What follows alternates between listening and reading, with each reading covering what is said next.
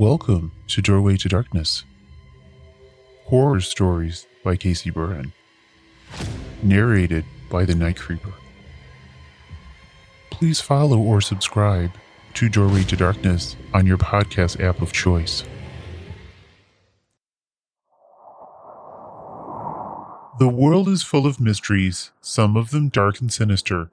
And when one of those mysteries collide with the supernatural, the consequences can be truly terrifying.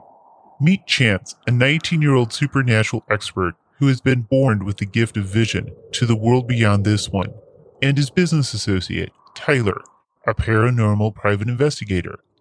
When Dr. Pedersen, a former college professor with a dark secret, summons them to a secluded cabin in the woods, they couldn't have known the evil that waited for them inside.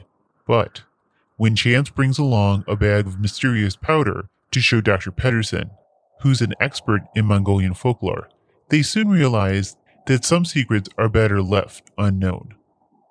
Won't you join me, the Night Creeper, your host and narrator, for horror writer Casey Burrin's story called Eye in the Hand?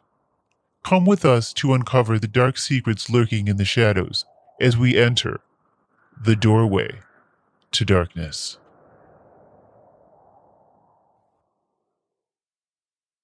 I pulled the velvet bag of death out of my coat pocket to ensure it remained safe in my grasp.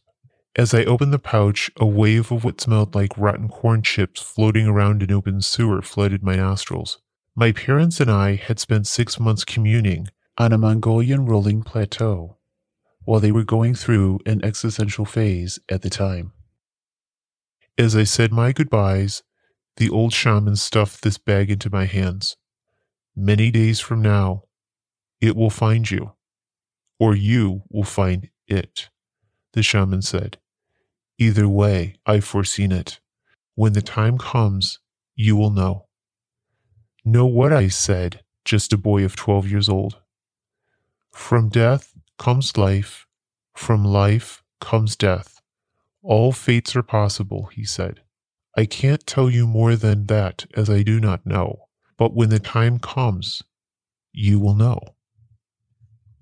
For the last seven years, I've toted around this talisman against evil that I unceremoniously dubbed the Bag of Death due to its putrid smell. Even though I disliked its stench, I appreciated the old shaman's gift based on a scant vision that he didn't have to share with me. Now, at 19 years old, I still didn't know what the shaman had meant just seven years ago. I'd wondered about the bag of death every so often. I'd ask myself if I knew, as he told me, but I never did. So I decided one day I'd take it to an expert. That's how I found myself riding in a car with my bag of death, heading to a notable archaeologist named Dr. Pedersen, who just so happened to need our help. A widely published academician in ancient mystic cultures, Dr. Pedersen would know what truly laid in that velvet bag. My business partner, Tyler, a former police detective turned paranormal private investigator, handled all clients and drives us to all our destinations, and she found herself doing just that. So here we were, speeding down a barren highway rimmed with pine trees with no end in sight. I should have known opening the bag of death with its pungent smell would set Tyler off. Ew, Chance, what is that? Tyler said as she drove. It stinks. You said the man we're meeting today is an archaeologist, right? I said. He recently came back from Mongolia about a year ago? A year isn't recent, but that seems to be the last port of call, Tyler said. Our client today is Dr. Gerard James Pedersen III, who has won a bunch of awards or something like that. He's very well published, I said. I enjoyed his paper on the search for Genghis Khan's tomb when I read it last night in preparation for our assignment today. Seriously, what is that junk? Tyler said. As you know, I've traveled all over the world with my parents, I said. I've been to all seven continents and 126 of the planet's nearly 200 countries. When I was in Mongolia, a shaman who we were staying with, gave it to me as a present. Kid, that crap smells like that priest gave you vomit in a cup, Tyler said. Are you sure that priest even liked you? I call it the bag of death, I said.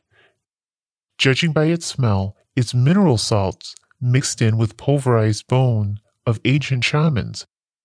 It's supposed to ward off some kind of evil. When the shaman gave it to me, he said I would know when to use it. All I know is that it smells like baby poo on a stick, Tyler said. I want to show it to Dr. Pedersen, who we're seeing today, I said. He is an expert on Asian history and culture, especially Mongolian folklore. Maybe he can tell me more about it. Also, I thought he'd appreciate it, unlike some people. Pines, nothing but pines, Tyler said, stretching her hands across the expanse of the car's windshield. Dr. Pedersen is making us drive all this way into the country, so he doesn't want to be found for some reason known only to him. Something's up with him. That's why you're here. He doesn't know I'm coming? I said. Seriously, you gotta put that junk away, Tyler said. I'm gonna hurl all over the dash. I closed the velvet bag and shoved it back into my coat. Usually, you don't meet the clients until I know what's going on, Tyler said. Is he haunted, possessed, in the league with the dark side? Don't know. He wouldn't tell me over the phone, but he paid double the rate. No questions asked. I didn't get a bad vibe off of him. Seems solid. Story seems to add. What is his story? I said. You never told me. He left his teaching position about a month ago. Leave of absence, I guess, Tyler said. He's rented this cabin out in the woods for a few weeks now. I work with spirits, but this sounds out of my depth, I said. We really don't know what this man's problem is. Kid, sometimes you just gotta take a leap of faith, Tyler said. This man needs our help. What we can't do for him, we'll find someone who can. This man's good people. I get vibes about people, and this one's good. Tyler pointed to a fork in the road that led to a cabin that I could see far down the road. Where are we? I said, staring at the gaggle of pine trees that seemed to go on forever. Then I saw a middle aged man who I determined was Dr. Pedersen. He stood at attention on the cabin's porch, as if he'd been waiting there for hours. Tyler pulled the car near the front, but Dr. Pedersen continued staring down the road as if he was still looking for us. We got out of the car and headed for him. As I got closer, I noticed his right hand looked bandaged around his palm with bright red flecks of blood in the gauze. Dr. Pedersen? Tyler said, just about six feet away from him. He seemingly snapped out of a trance as Dr. Pedersen's blank expression broke into a broad smile that I immediately trusted. You must be Tyler, he said. Thank you so much for coming. I brought my business associate, Chance, Tyler said. He works with me. I thought you were coming alone, he said. I don't know if I like that. He stared at me frozen, like he wasn't looking at me at all, but rather through me. As soon as I turned to Tyler, he snapped out of it. That's wonderful that you brought Chance, he said, completely changing his previous sour demeanor like he ping ponged from anger to delight. I used to teach college kids like you, around your age. How old are you? Nineteen, I said, but I'll be twenty in a few months. Just as I thought, he said, You're just like my college kids that I used to teach. Aren't you still at the university? Tyler said. You're just taking a leave of absence. I've totally left, he said. I'm never going back there. Not at all. That's too bad, I said. A great loss for the university. I'll be back. I'm just taking a break, he said. Come on in, please. Thank you so much for coming. Tyler didn't follow him, so I didn't either. Catching the subtle nonverbal cues, I knew she wanted a confab with me. Thoughts? Tyler said. Nice guy, but it seems strange that he contradicted himself twice in the first five minutes of meeting him, I said. Right. Like he's two people, Tyler said. Did you notice the bloody hand? I nodded my head that I did, not wanting Dr. Pedersen to hear our conversation for the sake of good manners, something which I've tried to set an example for Tyler, who didn't experience such advantages in her youth. I'm getting a bad vibe, kid, Tyler said. Be on the ready. Tyler motioned to her hip where she kept her gun, which she called her girl. After she walked ahead, I pulled out my bag of death to check that the powder was still safe. When I opened the bag, its stench wafted up under my nose before I stuffed it back into my jacket pocket again. I walked into the Camen's main room with a small kitchen and living room attached. A round oak table sat as the room's centerpiece, but I couldn't see much as it was littered with open jars of mustard, ketchup, soy sauce, meat sauces, and mayonnaise. Fast food wrappers and discarded napkins littered the floor, as did empty plastic bread bags. Instead of one man, it looked like a party of seven had dined there recently. Dr. Pedersen pushed the plastic wrappers and other forms of garbage from the chairs onto the floor. Please sit down, Dr. Pedersen said, motioning to the chair. I'm sorry, I'm out of sorts today. You seem perfectly fine to us, Tyler said. Right, Chance? Absolutely, Dr. Pedersen, I said. We didn't notice anything strange about you, not at all. Seems perfectly normal to me. I can't see one odd thing about you. You're like the salt of the earth. Chance, Tyler said.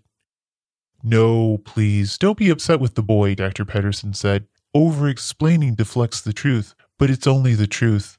I am troubled, as you can plainly see. No need to sugarcoat it on my account, but I do appreciate the gesture. Never one to mince, Tyler asked Dr. Pedersen about his bloody hand wrapped in gauze. Dr. Pedersen sat back in the chair and stared up at the ceiling for a moment, seemingly contemplating his next words. I probably should show you, he said, since it's the reason why I brought you here. He unwound the wrappings, facing Tyler. I looked away because I'm not one for carnage.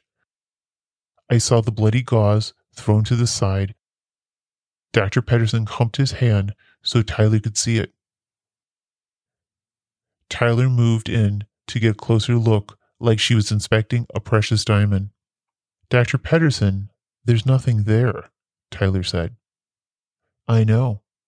No one sees it, Dr. Pedersen said. I've shown it to everyone, but no one can see it. No one sees what I see. What do you see? I said. Dr. Pedersen turned to me and, in so doing, exposed his right palm. I expected to see what Tyler saw nothing. But I wasn't so lucky. I lurched back in my chair, trying to get as far away from it as I could. My hands shook uncontrollably as I peered at it, just inches from my face. A wave of nausea came over me as I couldn't stop looking at it. I clapped my hands over my mouth in utter disbelief while I stared at it. And it stared back at me. One perfectly round eyeball embedded in Dr. Pedersen's hand as if it had always been there. It blinked a few times before glaring at me with its eyelid narrowing as it zeroed in on my face. Dear God, Dr. Pedersen said, grabbing me with both hands. You see it? Tell me you see it. What do you see? Tyler said to me. I thought I was the only one who could see it, Dr. Pedersen said.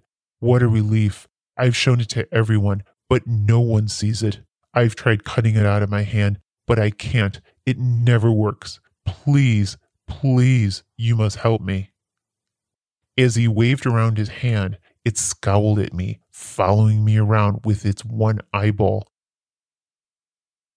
I whirled around, turning my back completely to Dr. Pedersen so I wouldn't make eye contact with it. Tell me, are you a seer? Dr. Pedersen said to me. A mystic? A visionary? What are you? One might say Chance is a ghost whisperer of sorts, Tyler said. He sees what others can't.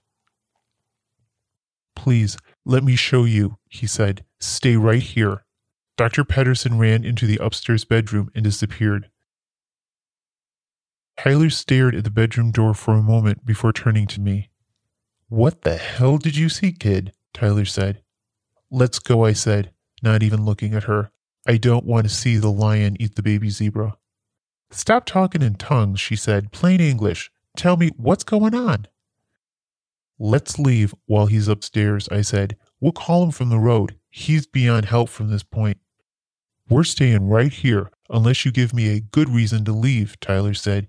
We came all this way to help this man, and that's exactly what we're going to do. Eye in the hand, I said. What? Tyler said. You heard me, I said. What the hell is even that? Tyler said. I in the what? Shh, I said, right before jumping out of my chair. Don't say it out loud. I headed for the door, but Tyler ran in front of me and blocked my path. Oh no, not that again, Tyler said. I can't say this, I can't say that. We're way past niceties. You start talking right now, Chance. Eye in the hand, I said. It's usually a good omen, but not his. We can't help him. We came to help this man, Tyler said. A curse can be removed. We can do this. He's good people. I don't know who cursed him, and I don't know why, but he's vexed, I said. Let's talk to him and find out more information so we can help him, Tyler said, so we can get him the help he needs. If not from us, then from someone else who's an expert in this area. He just needs a break. When I said eye in the hand, I didn't mean it's just the name of the curse. I meant it exactly and precisely an eye fixed firmly in the palm of Dr. Pedersen's hand.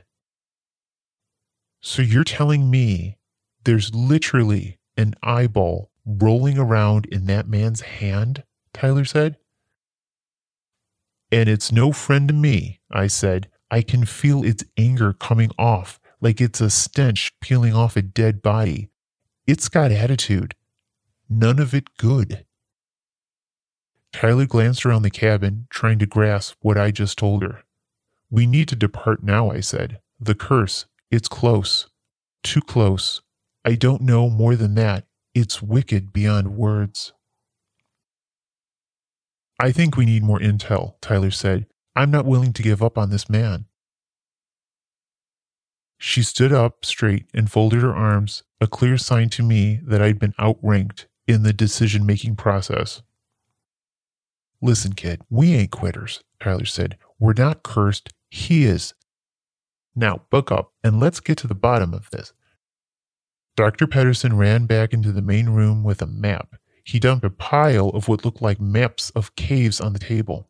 You have no idea the relief I feel right now. This thing looking at me day in and day out, he said. But no one can see it. So no one believed me. I've gone to everyone mystics, necromancers, psychics, but no one, no one but you, Chance.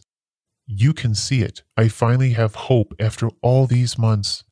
As Dr. Pedersen rambled, I caught a glimpse of it again as it glared at me when it caught sight of me. Whatever it was, we'd never be fast friends. I felt the bag of death in my coat pocket as we locked eyeballs.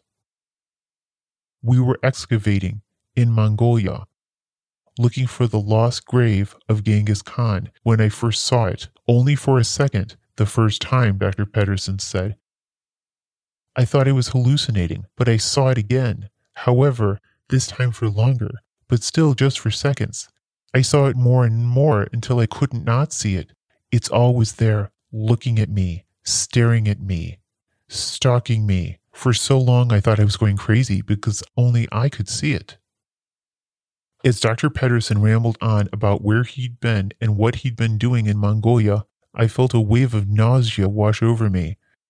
As I turned toward him, I caught sight of his right hand, seeing a perfectly barren palm. It's gone, I said. The curse is broken. Dr. Pedersen looked down at his hand. My God, you're right. It's gone. He grabbed me with both arms and held me there. I can't believe it. The curse is gone. Dr. Pedersen hugged me, nearly pulling me off the ground as I was locked in his arms. Per usual, Tyler stated the obvious. Huh. That doesn't make any sense, Tyler said. Why would it just be gone for no reason? I shook my head side to side, so confused I'd lost my voice. What the hell is that? Tyler said. Tyler pointed to a prominent bulge under Dr. Pedersen's long sleeve shirt. He ripped the cotton to reveal a fleshy bulge coming out of his forearm that appeared to be growing like a balloon pumped with helium. When it reached the size of a baseball, two welts formed and rolled around like something was inside of them. We watched in horror as it pulsated, protruded, and protracted until it happened. Two eyes popped out of the fleshy protrusion like he had a mini head bulging out of his forearm. Sweet baby Jesus, Tyler said. That's a whole human head. You can see it now? Dr. Pedersen said. A little head with two beady eyes staring back at me, Tyler said. I wish I didn't see it, but I see it plain as day. Dr. Pedersen ran into the kitchen, leaving us both at the table. Why can I see it now? Tyler said. It doesn't need to hide anymore, I said. What do you mean, it? It can't hide from me because I can see what others can't see, I said. He can see it because he's the one who's cursed. But it's not hiding from anyone anymore. It's ready to be seen. A remarkably dreadful sign for all of us. Dr. Pedersen returned with a meat cleaver and a newly found purpose. I can't let it win, he said, lifting the cleaver above the mini head perched on his right arm. Stop! Don't do that, Tyler said. I watched as Dr. Pedersen chopped off that little head as blood spurted out in all directions. The fleshy mass dropped on the floor and splattered into pieces. Tyler slapped a wad of paper towels over his arm to stem the bleeding. Sit down here, she said. I had to do it, Dr. Pedersen said. I had to cut out the curse. We got to get you to a doctor, Tyler said. You need stitches. Where's the nearest hospital? But then another fleshy nodule sprouted out from under his shirt, but this time it formed further up his forearm, growing to the size of a softball, with two eyes emerging, a hint of a nose, and an unmistakable slit of a mouth. Dr. Pedersen tore off his shirt and reached for the cleaver, but Tyler whisked it away. You're going to kill yourself, Tyler said. We've got to get you some help. Then it started to travel up his arm to his shoulder. It inflated like one of those hydrogen balloons as the eyes, nose, and mouth started to take shape as the head of another man. Hair sprouted out at the top, growing at record speed. The head continued to oscillate and grow, moving closer to Dr. Pedersen's head until it reached his neck. The head grew twice the size of Dr. Pedersen's head, revealing a row of razor sharp teeth. Dr. Pedersen stood with two heads, one his own and the other a monster that only resembled a man. Its eyes were more like holes, and his mouth was rimmed with multiple rows of razor sharp piranha teeth that spanned nearly ear to ear. The head turned toward Dr. Pedersen before whispering something into his ear. Help me, please, Dr. Pedersen cried to us, but what could we do? The head reared up and maneuvered its stalk in such a way that it clamped its teeth over Dr. Pedersen's head, all the way down to his neck. Then it bit off Dr. Pedersen's head. I heard the crunch of bone and blood dripping from its mouth as if it had eaten a juicy watermelon whole. Bang! Bang! Tyler fired her gun into the side of what used to be Dr. Pedersen.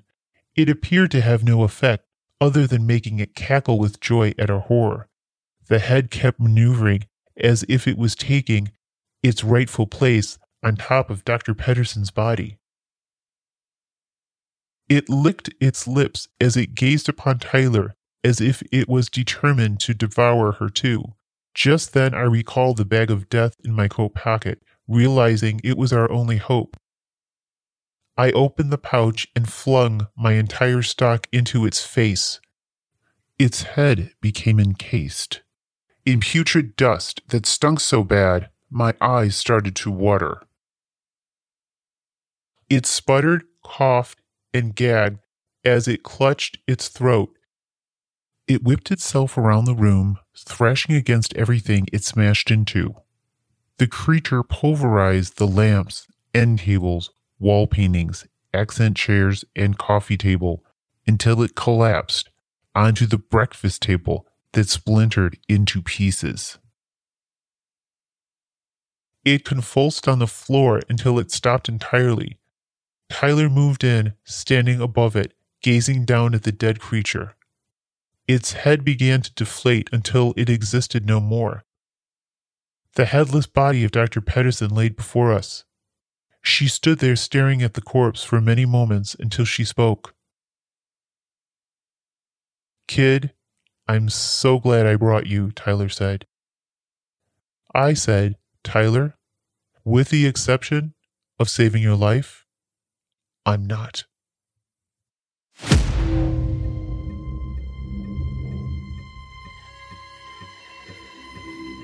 Thank you for joining us at Doorway to Darkness Horror Stories by Casey Burrin, narrated by The Night Creeper.